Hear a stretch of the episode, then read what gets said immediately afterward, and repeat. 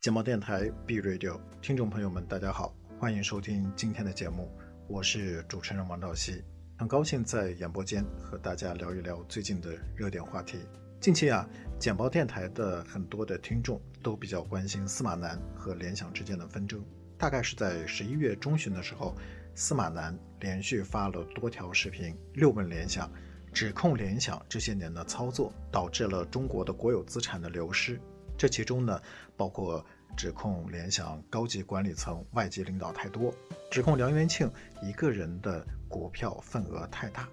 也指控了联想当下的债务问题可能导致的暴雷等等等等。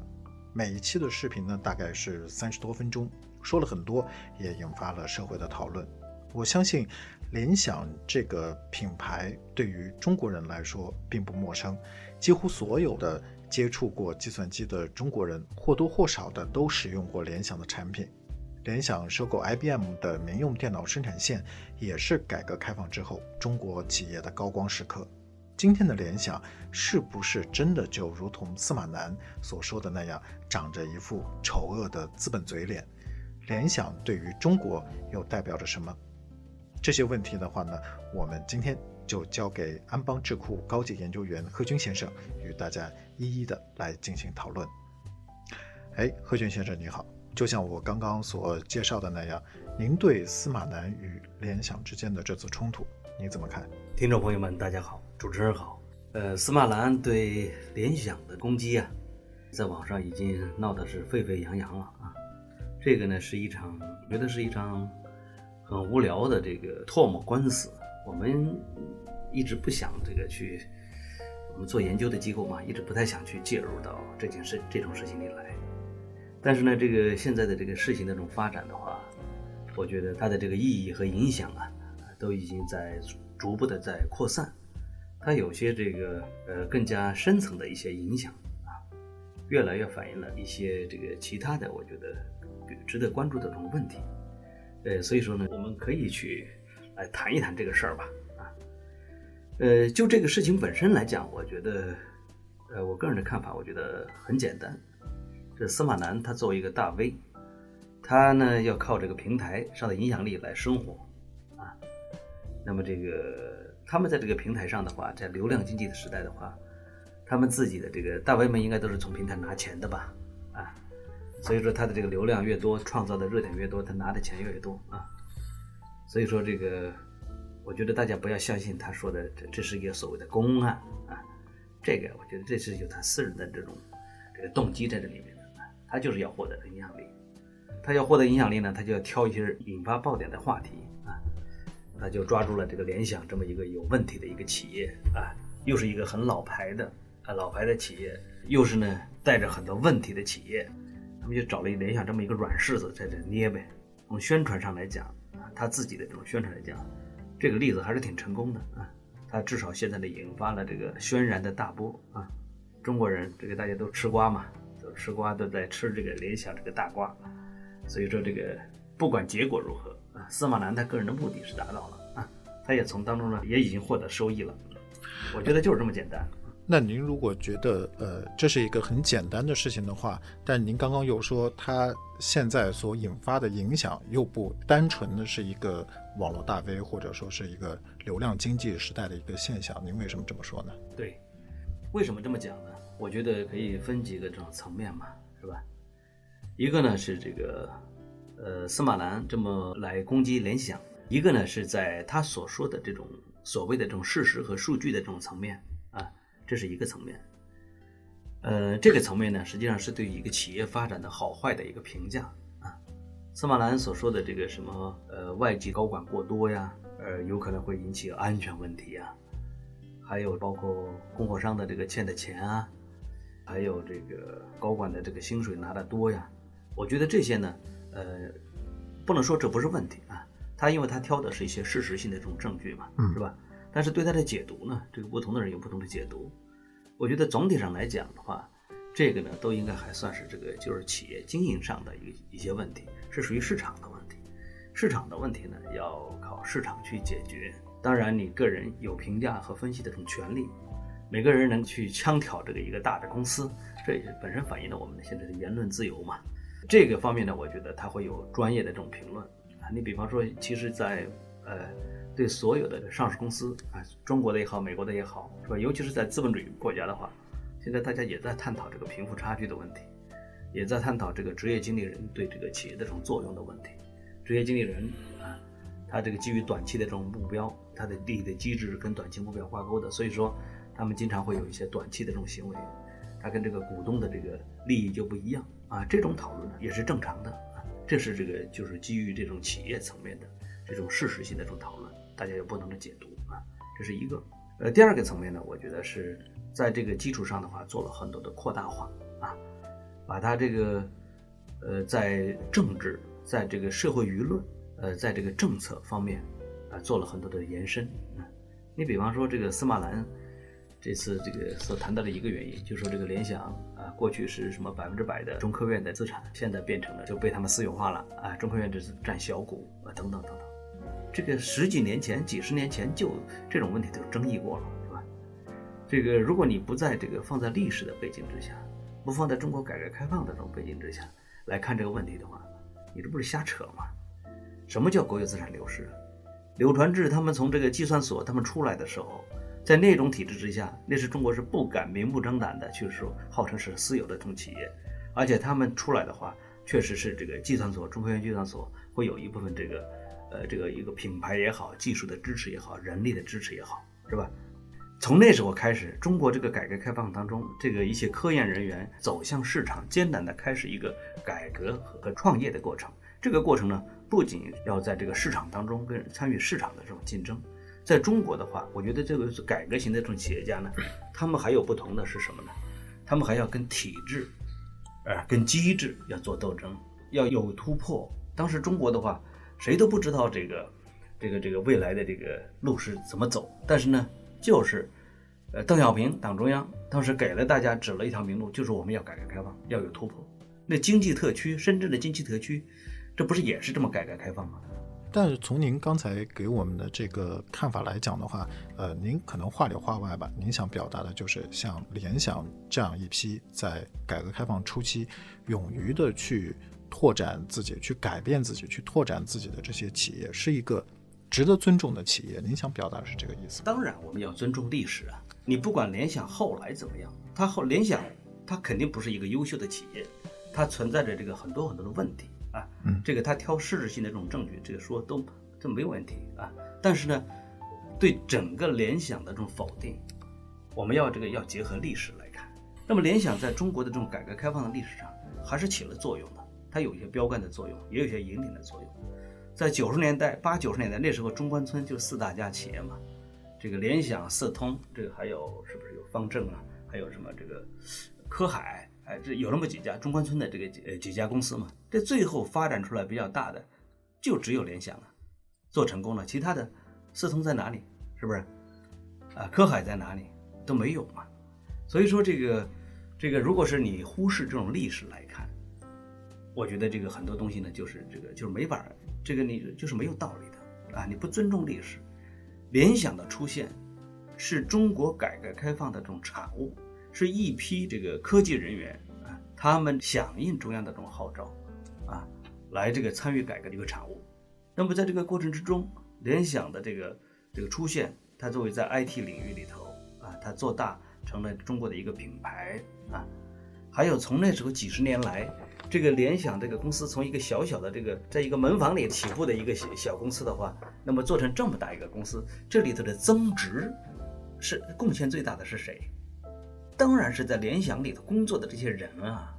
是不是这些员工啊，这些管理层啊，在微观的问题上，他看似很有道理。从否定这个联想，实际上是在否定这么一个历史当中所产生的这个整个的这种产物。我觉得他是这个是严重的或者误导。Too much distance to know. In the crowded streets, kissing.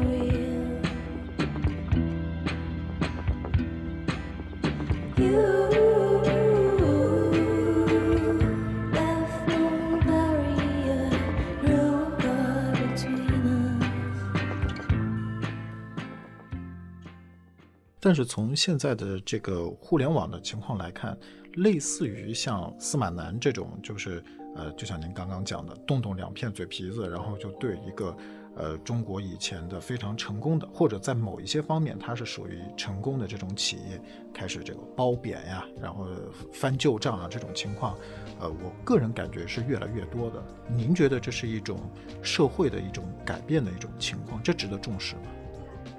嗯，赵鑫，你提的这个问题呢，我觉得非常重要啊。这个实际上，我觉得关于司马南先生和这个联想的柳传志的这个之间的这种官司的话，我觉得我们不能够只是局限于这个他们之间的这种争执本身来来看，我觉得还要看到更广的这种东西，就是为什么这个我们过去我们在这个改革开放当中，我们觉得一些正常的东西。在我们现在这个时候的话，反而经常的会就变成一些不正常的东西。对，呃，大家把这个事儿呢都翻出来，能够挑，啊，一个这个普通的这个老百姓，我不是说普通老百姓就没有这个说话的权利啊，他们当然有说话的权利。但是呢，在社会上就现在司马南成了强势了，联想成了弱势了。嗯，联想唯唯诺诺的不敢说。啊，秘书跟他沟通一下，他这个结果在上面把这个整个的过程这个公布出来啊，自己又多了一个道义的这种高地啊，认为大家会想着联想是不是想通过这种这个幕后的这种收买的方式让他闭嘴私了啊？你看这个这这就是现在的这个互联网时代，他所他跟过去不一样的地方啊，一个人借助这个平台，借助着自己的这种影响力，在这个舆论场上就能够呼风唤雨。现在一些大机构的话，大公司的话，反而处于弱势的这种这个地步了。十九届六中全会出的这个最重要的一个文献，就是对党的，呃一百年的这种历史啊问题做了很多这种决议。我们看看这个三万多字的这个文件，我们可以看到这里头对党的这种评价，啊有肯定的，也有否定的，啊也有否定的。对这个成绩是有褒扬，对问题也有这个分析。批评和自我批评，是吧？我觉得这样才是一个良性的一个环境，社会的这种环境。如果我们的这个社会的这种环境发展成只有司马南，其他的声音都是弱者，那企业更是属于在言论方面，尤其是这种公众层面的这种舆论方面的话，它成了一个这个被动者。而且这个像司马南这种这个舆论的话，他居然还成功了。但是我觉得他个人的怎么样，其实我们不是我们关心的重点。我们关心的重点的话，我觉得更多的，我觉得更应该。这个思考的是我们这个社会的这种声音，我们怎怎么对一个历史背景下的一个事，这个发展出来的一些事物啊，我们有一个公允的这个评价。刘鹤副总理在昨天在人民日报上，这个写了篇文章，谈这个高质量发展啊，其中就谈到了很多啊，比方说这个对于企业家的发展需要环境，跟水温一样，水温水环境适宜了，企业家就过来啊，肯定了企业家的这种这个这个成绩。还有呢，就是这个，呃，谈到了这个市场化、法治化、国际化，啊，这个在中国，我觉得讨论很多问题，市场要把这个要坚持市场化、法治化，啊，开放呢要坚持国际化，市场的归市场，法治的归法治，政治的归政治，啊，这个，你像我们不能够就是这个任由一种这个中国社会的环境变成了这个大家，呃，什么都不分。然后把这个很多东西呢，呃，搅和在一起，是不是？你谈市场，我就跟你谈政治啊，哎，你谈政治，我就跟你谈伦理、谈道德，反正我总能够把你去制住一头啊。这个就是这种舆论环境，我觉得就是太糟糕了啊。这么说吧，如果这个司马南的这种这个对联想的攻击，最后呢，这个社会上这个舆论没有理性的这种这个回应和评价，公允的评。最后联想被他挑落了，这个弄垮了。那么这个我觉得可能是中国社会的一个，我觉得是一个悲哀。虽然您觉得这是中国社会的一个悲哀，但是我觉得就是从您刚刚所所说的这个呃看法以及您的这个想法来讲的话，您可能也得承认，现在中国的整个的时代已经改变了，不管是营商的。呃，时代还是整个因为互联网的加入之后的它的舆论的时代也改变了。像这种情况的话呢，有的时候很多的企业还是得认可或者说是得默认这种时代改变，他自己也需要去做出一些变化。您觉得中国的民营企业，尤其是民营企业，在这种时代的变化下，它应该要注意什么问题呢？不管是人还是企业，我们都是时代的产物，这个都是个人有个人的这种看法。但是我觉得总体的这种趋势应该是这个啊，这个而且现在中国国内的这种市场的环境或者舆论的环境，它也不单纯是中国国内呃自身的这种这个发展，它跟国际上的这种环境也有关系。嗯，你就像这个战争时期跟和平时期的，在这个呃开放时期跟封闭时期不一样。我们无法去选择所处的这种时代，但是呢，我们作为这个时代的一个组成部分啊，时代是一个大江大河，我们都是时代里头的一朵小浪花，一个小水滴。经过了历史，经过了我们有过去这么长时间的发展，有成功的，有失败的这种经验的时候呢，我觉得一个国家啊，一个民族啊，还有这个社会的这种公众，我们应该比过去呢有更强的这种鉴别的能力啊，知道我们为什么成功。啊，知道我们这个，呃，过去的问题出在哪儿啊？我们今后呢，怎么去这个，呃，呃，更加科学的、更加理性的啊，这个去寻求一个更好的发展啊？这也就是，呃，中央所说的这个高质量的这个发展。高质量的发展，它需要以人民为中心啊，啊，它需要这个持续稳健呢，给所有人带来这种幸福啊，共同的富裕啊，它需要这个鼓励创新啊，它需要去尊重企业家呀。还需要去更多的这种兼顾环境啊，兼顾这个我们的这种幸福感啊，啊这些，包括企业家也包括普通老百姓的这个全体人民的这种这种发展啊，我们这个追求的共同富裕，中央屡次的强调，不是杀富济贫，也不是这个杀富致贫。大家说这个都知道杀富济贫是吧？这个中央专门来强调了这点，这个搞这个分配，搞共同富裕。不能够走这种杀富济贫的路子，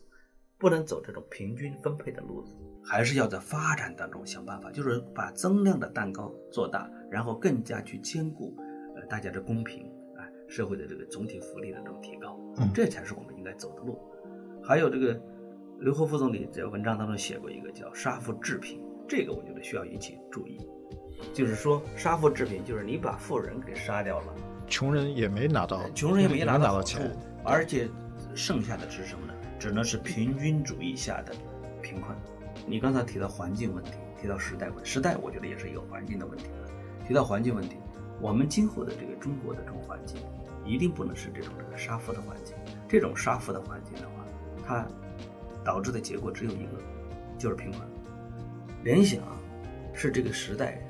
这个浪潮当中的一段，它精彩过、辉煌过，但是呢，它也也走过下坡路，也有它不好的这个东西。企业都是有生命的，跟人一样，生老病死。很多的这种原来著名的这种企业，呃，道琼斯的这个指数成分指数里头的这个原来的一批企业，通通都没了，啊，通通都被替换掉了，是吧？现在企业它有生命周期的，也就是说，企业的发展它也是这个时代当中的某一个片段。这个某一个片段的话，你得结合当时的历史背景来看。那么，企业在这新的时代的变化呢？我觉得企业当然是要顺应时代。把握住时代的一个趋势，就是我们未来中国的这种发展是什么样子啊？中国的市场的发展是什么样？这方面我觉得还是要紧跟中央的这种政策吧。我们谈的高质量发展，谈谈新发展理念，谈谈这个双循环，谈了这个双碳目标，这些都是我觉得企业都是应该去在大方向上都应该是去把握、去跟随，而且在这里头起一些要起建设性的这种作用的。那同时呢，我们要规避掉这个。呃，时代当中的话，一些这个风险呢，呃，今后的这种发展的话，我们当然是更要更多的依靠这个创新呢。呃，企业呢，我觉得对中国来讲啊，企业非常的重要，企业就是这个中国经济的社会的这个这个支撑性的微观主体。虽然您认为，呃，司马南的这一次所谓的呃六问联想，它可能就像您说的，它就是一个捣乱。但是的话呢，我觉得应该也应该是可以让联想也可以去想一想，他们现在的一个战略，就像您刚刚说的，是不是真正的去符合当下的时代感？他们是有没有一些事情还是活在过去的模式当中？需要意识到时代已经发生了变化，企业也需要去呃转化一些思考的方式，更新他的决策的模式，调动呃行动的措施，与时代的需求、国家的需求更加紧密的结合起来，有可能才能必行致远。谢谢何军先生，您的观点今天对我们来讲也非常的宝贵。那么好了，听众朋友，呃，今天的简报电台呢就陪大家到这里，我是主持人王兆熙，简报电台听过一次无限循环，我们下期再见。在这个转瞬即逝的世界。体面最好有鲜花和诗